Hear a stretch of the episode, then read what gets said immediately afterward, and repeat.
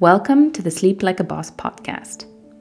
If you're struggling with sleep and have tried everything that Google, your friends, or Facebook groups have recommended and you're still struggling, stop looking for that one thing to fix your sleep. The human body is complex, and one single supplement or lifestyle fix is likely not going to be the solution. Here on the Sleep Like a Boss podcast, we dig into all aspects of sleep for you and unravel the complexity. My name is Annika Carroll. I'm the new CEO of Sleep Like a Boss, and me and my team are here to end the epidemic of sleep deprivation. Let's get started. To computer.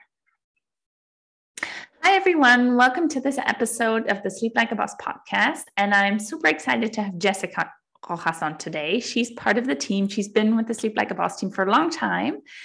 And we are going to talk about travel today. And Jessica's going to talk to us a little bit about herself in a minute so you can um, meet her and get to know her story. And then we're going to dive right into the topic of travel. So, hi, Jessica. Welcome to the show. Thanks, Annika. Hi. Maybe give us a little bit of background about yourself. Who are you? Where are you? How did you get into sleep? What are you doing with sleep? Just to get to know you a little more me a little bit. Okay, as you can hear from my accent, I'm German, yeah, but I'm living in Spain. I'm living in Barcelona with my husband and my three kids. And how did I end up being a sleep consultant? You know, I did not wake up one day saying, you know what, I want to be a sleep consultant.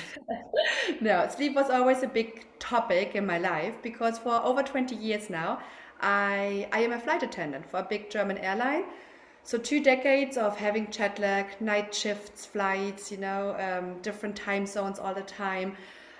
Sleep was always an issue, of course. But then I became a mom of three little, very lively boys.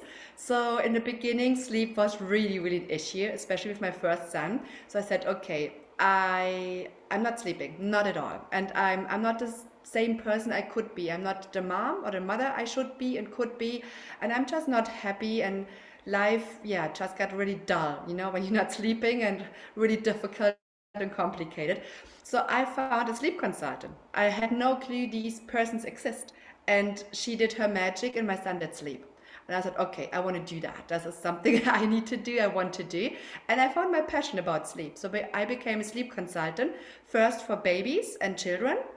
And after a few years, um, I got intrigued with adult sleep um, sleep consultation because you know then I could see the, the, ki- the, kids and the children are sleeping but the parents always came back and say hey I'm not sleeping either so can you do something? I said no I can't.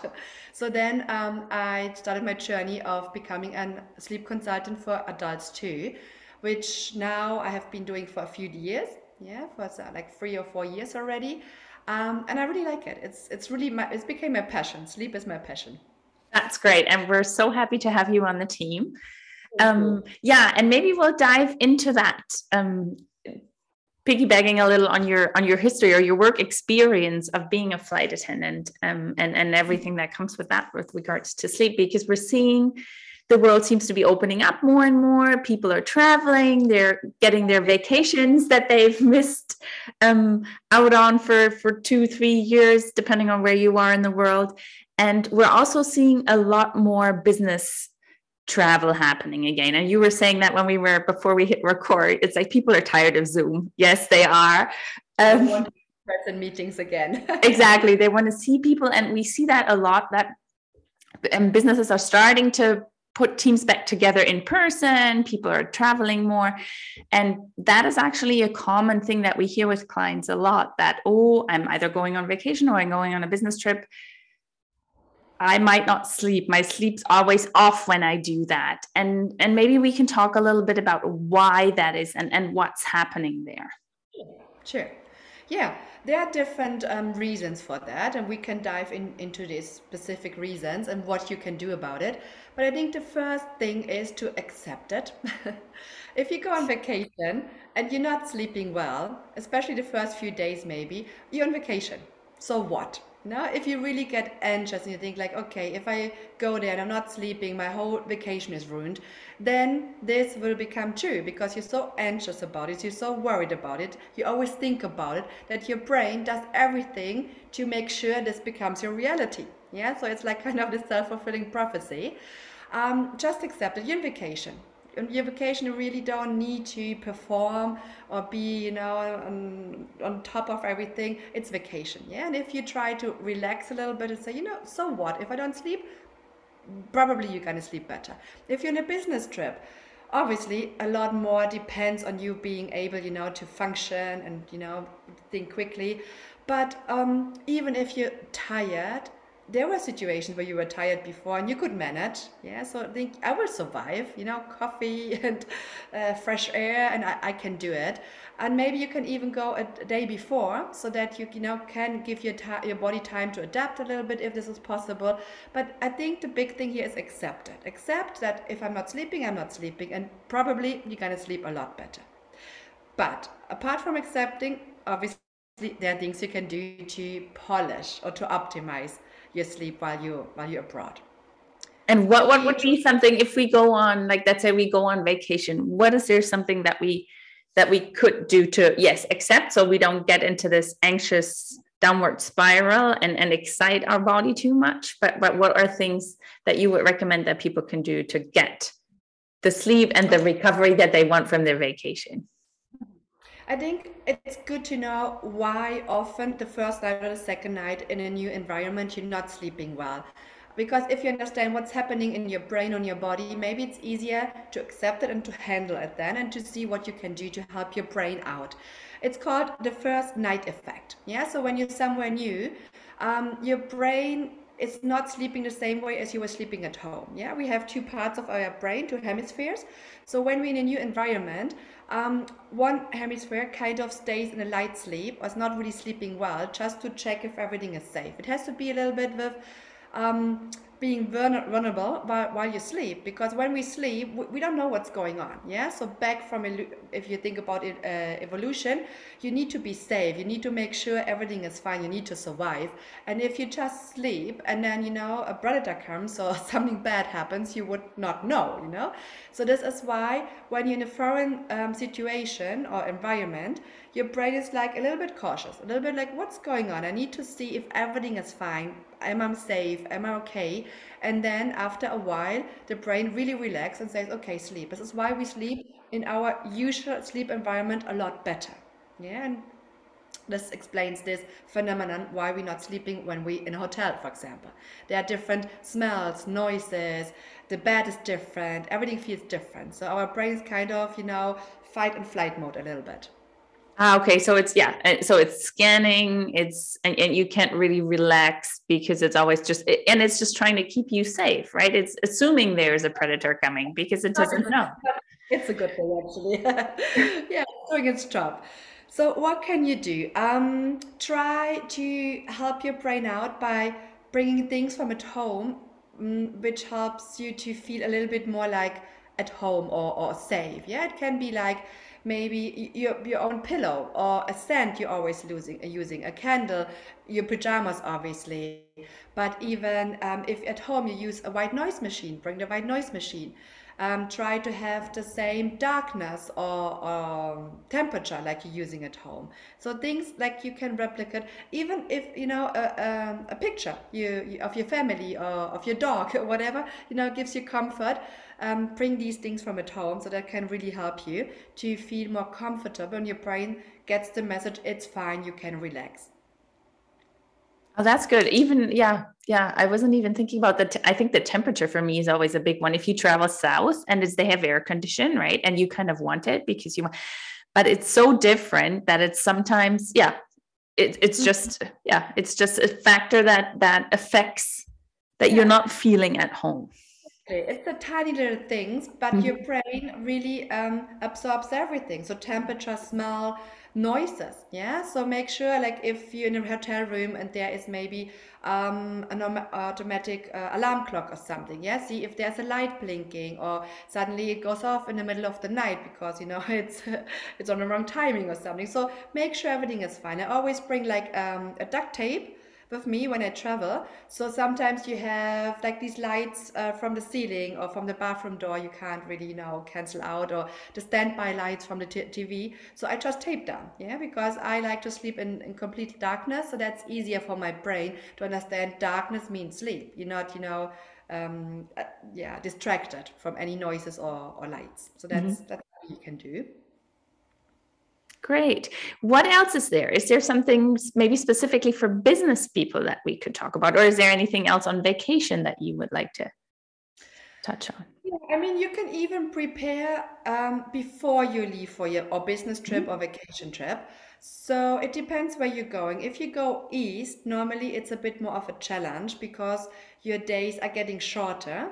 So you're not as tired when you have to go to bed. So that's more difficult for the body to handle. And if you fly west, it's completely the opposite. Your day's getting longer, so that's a bit easier on the body and it's easier to adapt sleep wise.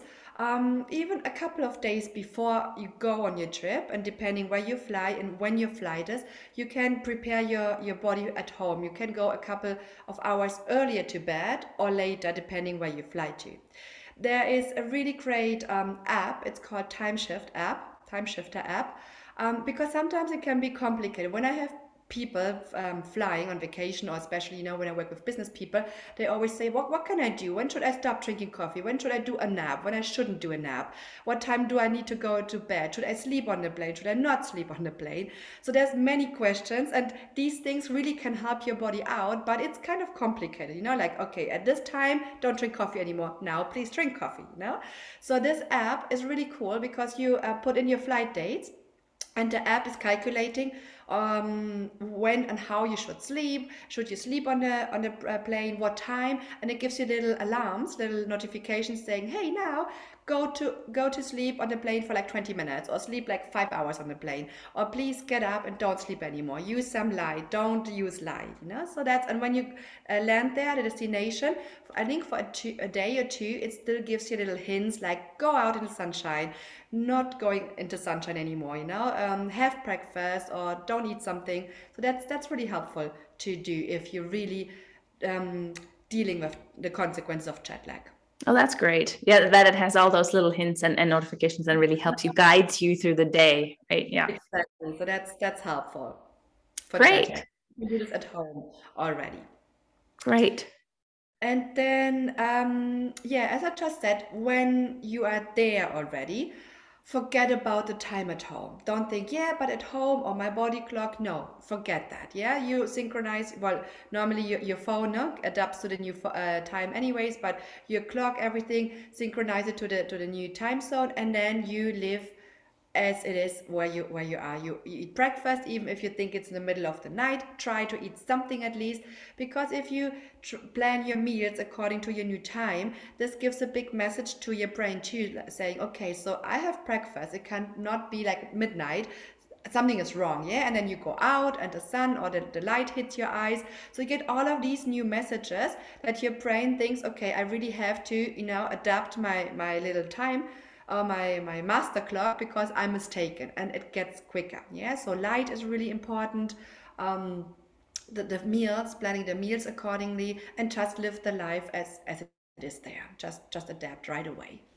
Yeah, and I think like light therapy is something that we talk to clients a lot, even if you're not traveling and you have trouble sleeping, just resetting your circadian rhythm to a proper wake sleep cycle um, and light is so important right? Like just the because that's how our bodies that signal of light resets that master clock like you were just saying. And that's how the body knows what to do because the body doesn't have a clock other than signals that we give the body. And light exposure is its main signal. So if we um, don't use that when we're traveling that is actually a huge huge um, de- delay factor of adjusting to the jet lag i think. Yeah Absolutely. Um, and we completely underestimate the effect of light. Yeah. So we think like, yeah, whatever, it's raining. So, but even if it's, you know, overcast or cloudy, your eyes need light. Your body needs the light to really understand where you are in time. And then this master clock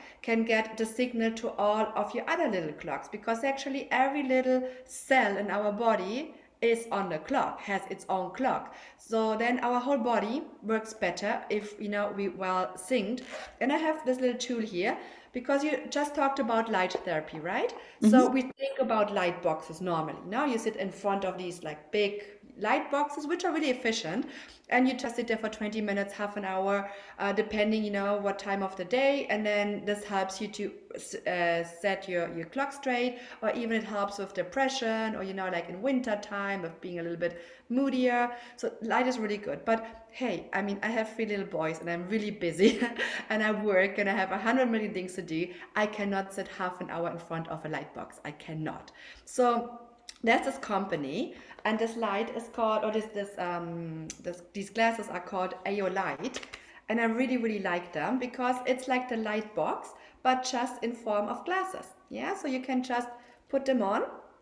And you cannot see this I guess but there's like this little light shining into my eyes but it's not bothering me. It's it's fine it's it's not hurtful or something it's not damaging for my eyes but it has the same effect. And now i can brush my teeth i can get dressed i can have my coffee or do anything and it automatically then turns off. And that's really really helpful if you do this um, to let's say if you shift working yeah or you always have jet lag to help your body out to get the right signal in winter time.